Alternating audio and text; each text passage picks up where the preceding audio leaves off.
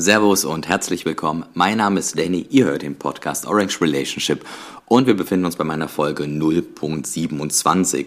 Und bevor wir beginnen, möchte ich einen ganz besonderen Gruß dalassen, denn ich habe mein Paket geupdatet, da wo ich meinen Podcast immer hoste. Denn äh, viele von euch hatten sich ein Intro gewünscht und vielleicht habt ihr jetzt auch die Folge schon mit Intro gehört. Ich werde es wahrscheinlich erst ab der Freitagsfolge dann live schalten. Aber nun ja, deswegen muss ich das Paket updaten und da habe ich gesehen, wie cool ist das denn? Diesen Podcast hören nicht nur Deutsche, hören auch nicht nur Österreicher und Schweizer, sondern wird auch in Spanien, in Frankreich, in Russland, in den USA gehört, in Asien. Total krass, mega heftig. Also Grüße gehen raus an jeden von euch, aber ganz besonders an all jene, die außerhalb von Deutschland hören, weil das hatte mich wirklich extrem gewundert und total überrascht. Und ja, umso schöner, finde ich mega cool. Okay, steigen wir mal gleich ein in das Thema. Aber zuerst, ja, es geht um Preis. Ihr habt es gesehen, vielleicht auch ein relativ reiserischer Titel. Aber wenn es um Preis geht, möchte ich immer noch mal ganz speziell darauf hinweisen. Ihr seht es aber auch in den Show Notes ganz oben. Ich bin kein Finanzberater und folglich sind das nur meine eigenen Meinungen, meine eigenen Empfindungen und bitte macht euch eurer, ja, euren eigenen Kopf, macht euch euer eigenes Bild und macht nicht genau das, was ich jetzt sage, aber ist wichtig, dass, dass ihr das wirklich verinnerlicht. Es macht auch immer Sinn, sich sein eigenes Bild zu machen. Naja, gut. Okay, heute soll es um Evergrande gehen und ich denke, fast alle von euch haben das mitbekommen. Deswegen halte ich das kurz und möchte dann auf die Implikation zu Bitcoin hinkommen und warum ich diesen reiserischen Titel für die Folge gewählt habe. Evergrande ist ein Immobilienkonzern, eine Immobilienriese. Zig, zig, zig Wohnungen, zig Gebäude, haben Riesenbauprojekte, total krass. Müsst ihr mal einfach bei Google eingeben, das sieht ihr bei Bauprojekte äh, unfassbar heftig.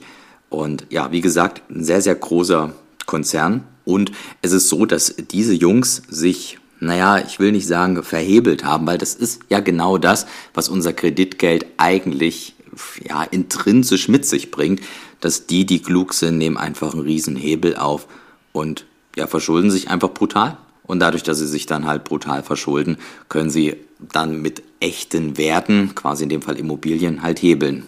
Wir haben ähnliche Sachen bei Michael Saylor gesehen, der hat das mit Bitcoin gemacht. Das Problem ist allerdings mit Immobilien, die müssen teilweise noch gebaut werden.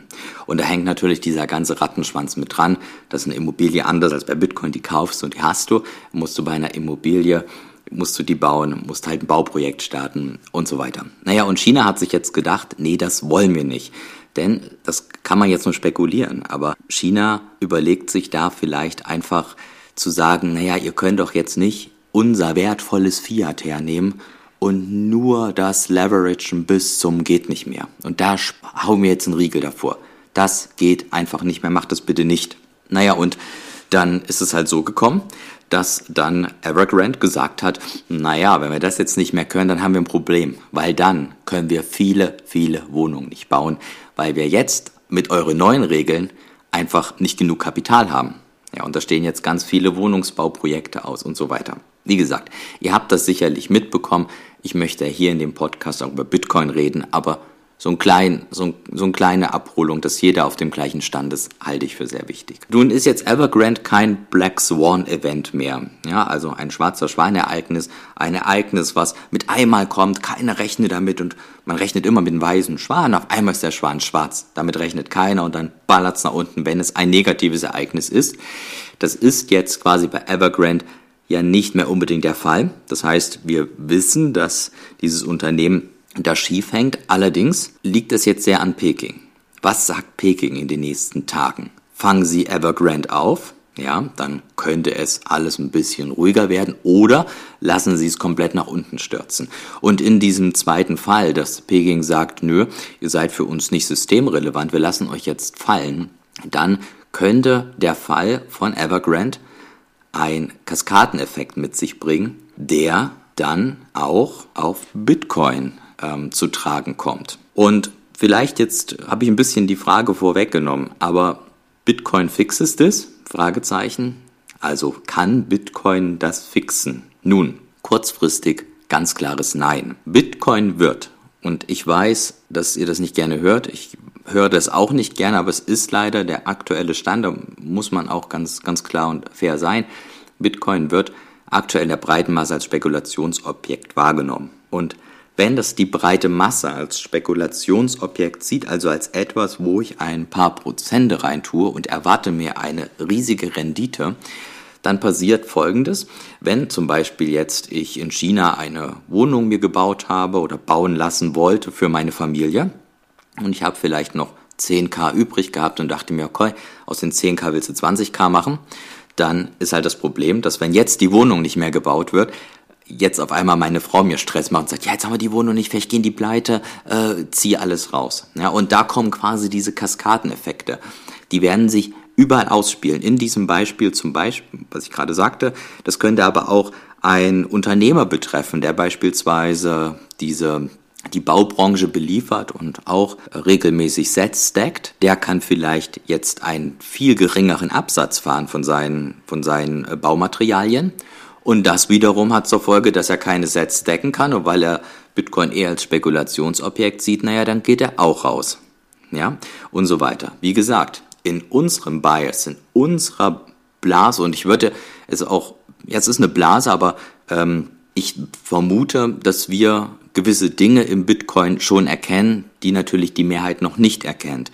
Ich kann euch mal das Video reinstellen von 21, da äh, sind die Jungs auf der Straße in München gewesen und die haben die Leute gefragt, was denen zum Thema Bitcoin einfällt.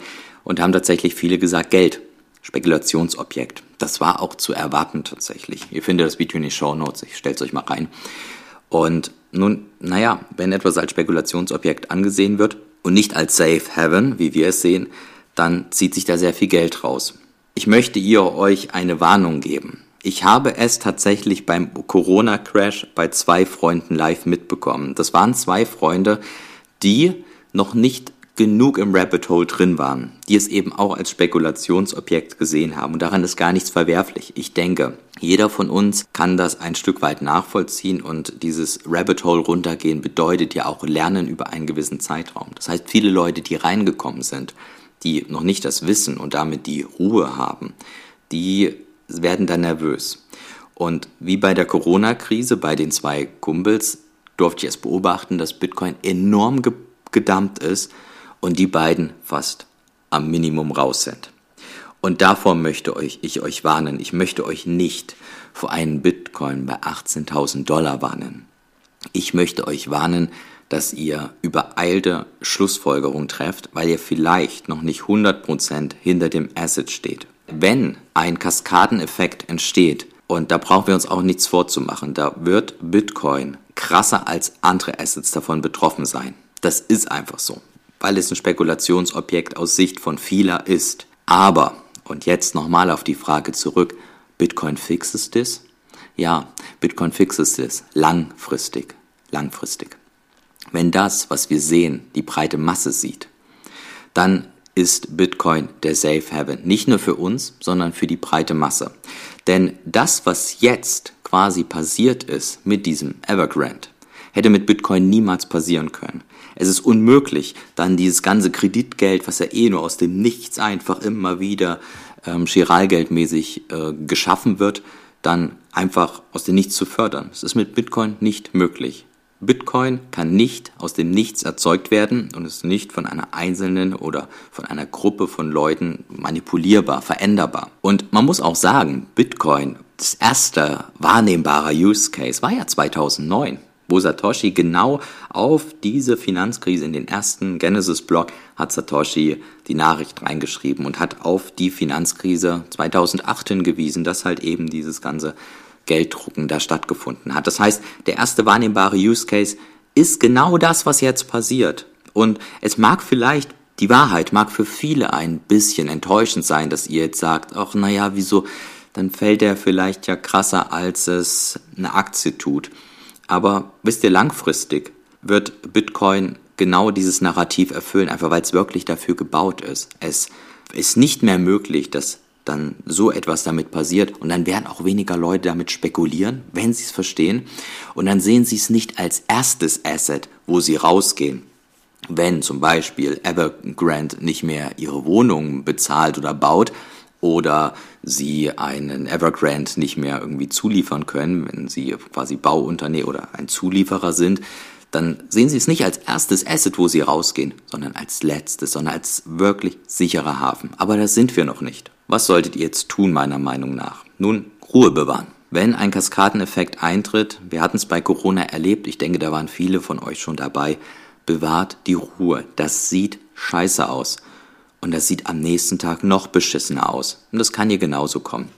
Das heißt, die Marktstruktur wird sehr zerstört. Ja, unser Aufwärtstrend, den wir da jetzt so toll etabliert hatten und der sich dann, der uns dann irgendwie auf die 100.000 heben könnte, so wie viele ja sagen, Ende des Jahres, mache ich auch nochmal eine Folge zu. Die wird dann sehr, sehr krass zerstört, die Marktstruktur. Aber man sieht in solchen Events auch dann häufig eine schnelle Erholung. Und da wollt ihr nicht der sein, der dann genau unten am Boden verkauft hat. Deswegen bewahrt die Ruhe.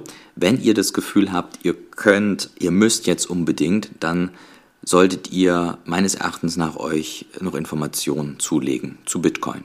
Denn umso mehr Informationen, umso weniger seht ihr es als Spekulationsobjekt, umso mehr seht ihr es als Asset, was ihr als allerletztes verkaufen würdet. Und ja, falls ihr noch Kapital habt, falls ihr das möchtet, wie gesagt, ich bin kein Finanzberater, sucht euch gute Einstiege. Hier sind wir vielleicht an einem Punkt, ich glaube, das wollten auch viele Bitcoiner nicht hören, ist auch völlig in Ordnung, aber ich hatte ja mal eine Folge gemacht, äh, All in Bitcoin, könnt ihr euch gerne mal anhören, wo ich dann für mich zu dem Entschluss gekommen bin, dass man nicht alles in Bitcoin stecken sollte und unter anderem auch aus solchen Gründen. Da andere Assets deutlich stabiler werden in, in solchen Szenarien und wenn ihr zum Beispiel so ein bisschen Cash habt oder ihr habt ein bisschen Gold oder so, könntet ihr dann in den richtigen Momenten das auch etwas umschichten. Daher würde ich sagen, zu dem Thema, was ihr jetzt tun könnt, auch ein Stück weit daraus lernen. Das sage ich jetzt nicht oberlehrerhaft, ich sage es jetzt einfach nur, ähm, dass ihr guckt, ob ihr euch damit wohlfühlt. Ärgert ihr euch vielleicht, weil ihr vielleicht doch lieber 5% in Cash gehabt hättet oder 10 oder 20. Geht da einfach ein bisschen selbstreflektiert mit euch um. Und wie gesagt, beobachtet den Markt, entspannt euch, denn eins dürfen wir nicht vergessen, die On-Chain-Daten sehen noch sehr, sehr gut aus. Und auch das ganze Narrativ von Bitcoin wird durch so etwas nicht zerstört. Ganz im Gegenteil, es ist genau das, wofür Bitcoin gebaut ist. Genau das, was sich Satoshi gedacht hat, als er Bitcoin entdeckt hat. Nun, ich glaube, auch wenn wir da jetzt eventuell nochmal diesen beschriebenen Kaskadeneffekt sehen sollten, sind das sehr, sehr gute Einstiegspunkte. Ja, wie gesagt, keine Finanzberatung, aber wer möchte, kann sich dann natürlich dann auch vielleicht ganz lecker eindecken. Und ja, bewahrt die Ruhe, entspannt euch, ist wirklich nicht schlimm und nicht das erste Mal. Geht vielleicht auch zu jemandem, der das schon häufiger erlebt hat, dass Bitcoin heftig crasht. Hat sich auch immer wieder sehr gut erholt. Also entspannt euch, trefft keine übereifrigen Schlüsse und ähm, beobachtet alles ein bisschen. Vielleicht hilft euch das auch noch als letzter Punkt. Das ähm, nennt man auch Metaposition dass ihr so ein bisschen von außerhalb auf eine Situation guckt und dann beobachtet ihr einfach mal die Situation. Dann einfach mal, um später dabei zu, äh, zu sagen, hey, ich war ganz bewusst mal in der Geschichte, als das und das passiert ist und damals ist Bitcoin total runtergekommen. Und das finde ich auch mal ganz spannend, da kann man so ein bisschen auch seine, seine Ruhe bewahren und versucht da irgendwie für euch, ja, eine Methodik zu finden. Gut, ihr Lieben, alles klar. Ich hoffe, es hat euch auf jeden Fall ein bisschen geholfen. Dann hören wir uns am Freitag, wie gesagt, dann vielleicht schon mit Intro. Und bis dahin wünsche ich euch noch ein paar schöne Stunden und guckt nicht ganz so viel auf den Kurs. Bis dann. Ciao, ciao.